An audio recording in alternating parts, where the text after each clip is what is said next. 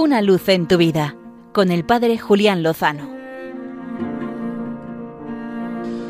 Muy buenas, amigos de Radio María.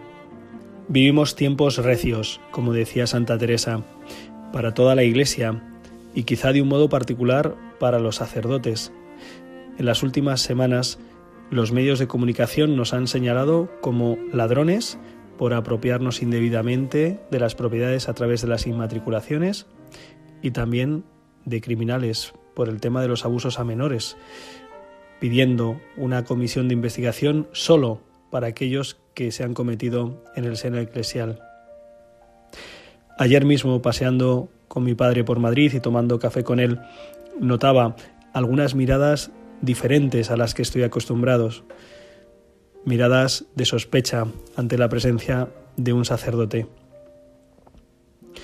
No importa que los estudios de las entidades más formadas al respecto, como puede ser la O N G Save the Children, Salvemos a los Niños, afirmen que en los últimos años los ambientes eclesiales son ambientes seguros, absolutamente seguros respecto a los temas de abusos. No importa tampoco que la Fundación Independiente ANAR señale que el sacerdote solo aparece implicado en las cuestiones de abusos en un cero coma dos por ciento de los casos. No importa nada de ello para que sigamos siendo señalados como los principales, casi los únicos implicados en estos asuntos. Es verdad que solo un caso de abuso a menores por parte de un sacerdote es demasiado, es cierto, pero no es menos cierto que se busca hacer un escarnio, un señalamiento desproporcionado e injusto. En el fondo no nos debería extrañar.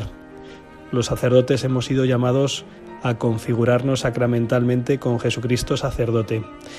Y sabemos que a Jesús le llamaron comilón, bebedor, endemoniado, loco y blasfemo, entre otras cosas.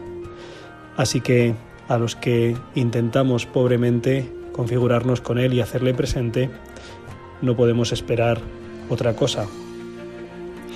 Pido a todos los amigos de Una Luz en Tu Vida, a todos los oyentes de Radio María, que sostengamos con la oración a los sacerdotes, que pidamos especialmente por los jóvenes que intuyen una llamada hacia este tipo de vida, porque para dar hoy un sí a esta vocación hace falta tener mucha fe, mucha fortaleza y mucho arrojo, y tenemos que ayudar con nuestra oración y nuestros sacrificios, porque la mies es mucha y los obreros pocos.